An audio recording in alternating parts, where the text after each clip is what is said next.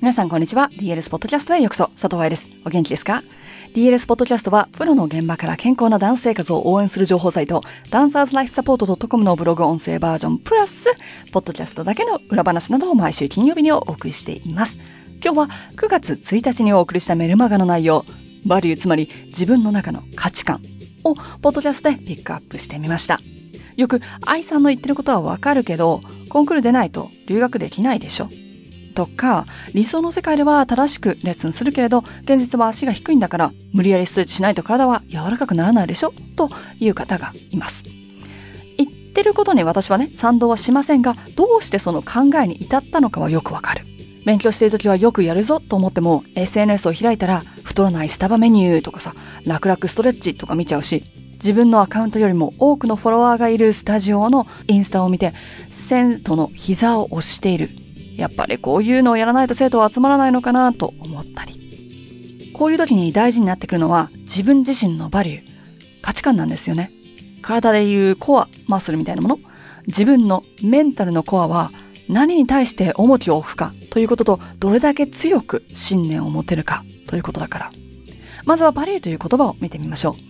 日本語の中で使われるバリューはお安くなってます、お手頃ですっていうイメージが強いですよね。赤の太文字で書いてあったりするし。でも、英語のバリューはもう少し深い意味がある言葉です。自分の中の価値標準ってこと。何に重きを置いてるか、何を大切にしてるのかという意味で自分の中で価値、値段を指すんですね。ということで質問。皆さんのバリューは何かと聞かれたら答えられますか？いや、さっきバリューの言葉の意味を知ったばっかりだからわかるわけないじゃんって思いますよね。なので一緒に考えてみましょう。例えば DLS の価値観はハッピーダンシングです。私は幸せに踊ることがダンサーにとって一番大切なバリューだと思っています。習い事でやっていても、プロとして職業としてやっていても、つまらないことを続けることはできませんでしょ？自分の仕事が楽しくなかったら定年までの人生辛いでしょ？そういうこと。コアバリュー、価値観の核として、ハッピーダンシングがあるから、ダンサーに怪我をしないで踊る知識。だって、痛くて踊ってるのはハッピーダンシングではないですからね。とか、早く上達するヒント。だってできなかったことができるようになったら誰でも嬉しいでしょハッピーダンシングの環境づくり。つまり、バレエの先生たちへの知識を提供できるようにというゴールを持ってセミナーを行っています。ハッピーダンシングの中には、体型、例えば、細い、顔が小さい、肌が白いとか、しなる膝、高い甲、まあ、俗に言うバレエ向きの体なんて言われるやつね。や、年齢、早くからポワンと吐くとか、若いうちに成功しなきゃいけないとかっていうのは含まれません。だって、上の3つ、体型、バレエ向きの体、年齢を手に入れたからといって、ハッピーダンシングになるわけではないからです。若くてバレエ向きの体って言われてても、毎日レッスンで先生に怒鳴られていて、怪我で痛い思いばっかりで、しかもバレエやめても生涯続く痛みになっちゃって。本当はバレエ好きじゃないけど、周りからな、なんとかちゃんはバレエダンサーになれるよねと言われ続けてて言い出せない。だったら、幸せに踊ってると言えますか？逆に、ハッピーダンシングをバリューとして考えると、解剖学的にもバレエシラバス的にも正しいレッスンを行うということで、正しくトレーニングされたバレエダンサーの体が育つわけです。バレエをやる体、だからバレエダンサーの体でしょ怪我を防ぐ。つまり何度でもオーディションにチャレンジできて舞台に立つチャンスを逃がさないこと。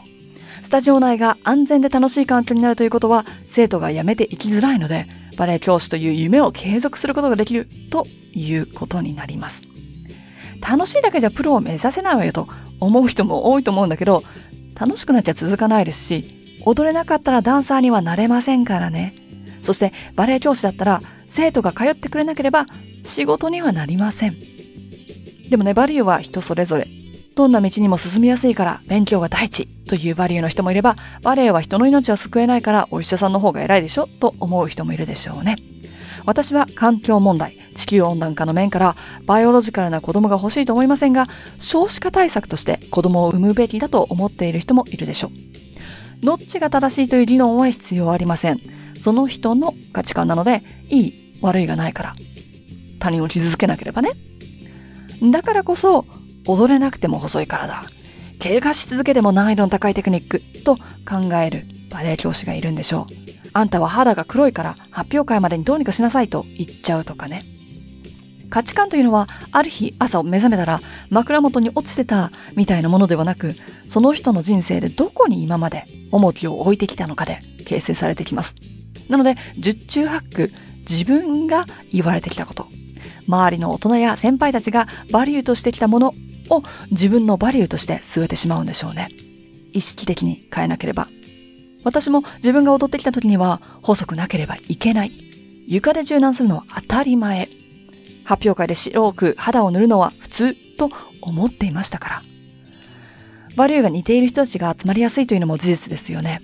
DLS ブログを読むだけでなく、こうやってメルマガに登録してくださっている皆さんは、ハッピーダンシングにある程度共感してくれてるでしょ？じゃなかったら毎月1日と15日にメルマガいらないよね。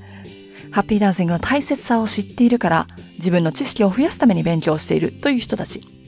ハッピーダンシングとして踊りたい子たち。ハッピーダンシングとして習い事をやってほしい保護者やサポーター、治療家とかトレーナーね。が必然的に同じ情報を求めてくるんですよね。類は友を呼ぶと日本語で言うのは、バリューが似ている人たちは集まりやすいということなんだと思うの。ダンサーのコンディショニングをしますと歌っている人でも、くびれ、美脚、若返り、ゾンビかっていうようなね などを職業ダンサーではなく、私の思うバレリーナ像というのをバリューにしている人もいるし、安全にゆっくりと指導しますと言っているスタジオで椅子の上でスプリッツさせているインスタとか、ひどいエビ反りを創作振り付けの中に入れてる発表会の写真とかも見るから、肩書きや口約束だけではなく、行動から垣間見える、その人の価値観を見ないと、類友にはならないと思うんですが。ハッピーダンシングに賛同してるけど、私バレエの先生でもないし、スタジオでハッピーダンシングを広めていきたいけど、生徒数も少ないし、ハッピーダンシングの勉強すべきだと分かってるけど、できてない私にハッピーダンシングを語る権利はないよと思う人たちがいるかもしれないけれど、価値観と食料、勉強時間、インパクトは全くもって違う次元の話です。例えば、安全にバレエを楽しむというバリューを持っている先生のブログで情報を探す人、月一勉強会でコンスタントに学ぶ人、エクササイズ指導も勉強にしている人のどの人が偉いではないんですよね。みんな一緒の価値観だけど行動が違うだけ。ちなみに、ハッピーダンシングがバリューである DLS ですが、ポッドキャストで何百回と言ってるイントロのプロの現場から健康なダンス生活を応援しますは行動です。バリューのもと、私のできる行動は健康なダンス生活を応援する情報を元バレエ学校講師、治療家トレーナーとしての立場からお伝えするという行動。元ダンサーではないですし、現バレエミストレスでもない私だけれどもできる行動。保護者が今、車で送り迎えができるエリアには安全にバレエを指導してくれるスタジオはないと分かっている場合、自分で電車に乗れるようになるまではバレエを習わせないと判断すること。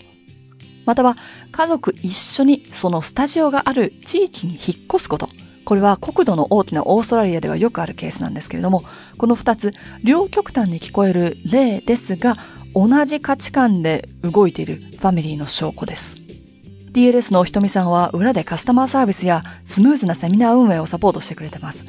彼女は直接スタジオでバレエを指導することはありません。でも彼女が DLS のハッピーダンシングに大きく貢献していることはセミナー受講者の皆さんだったらご存知だよね。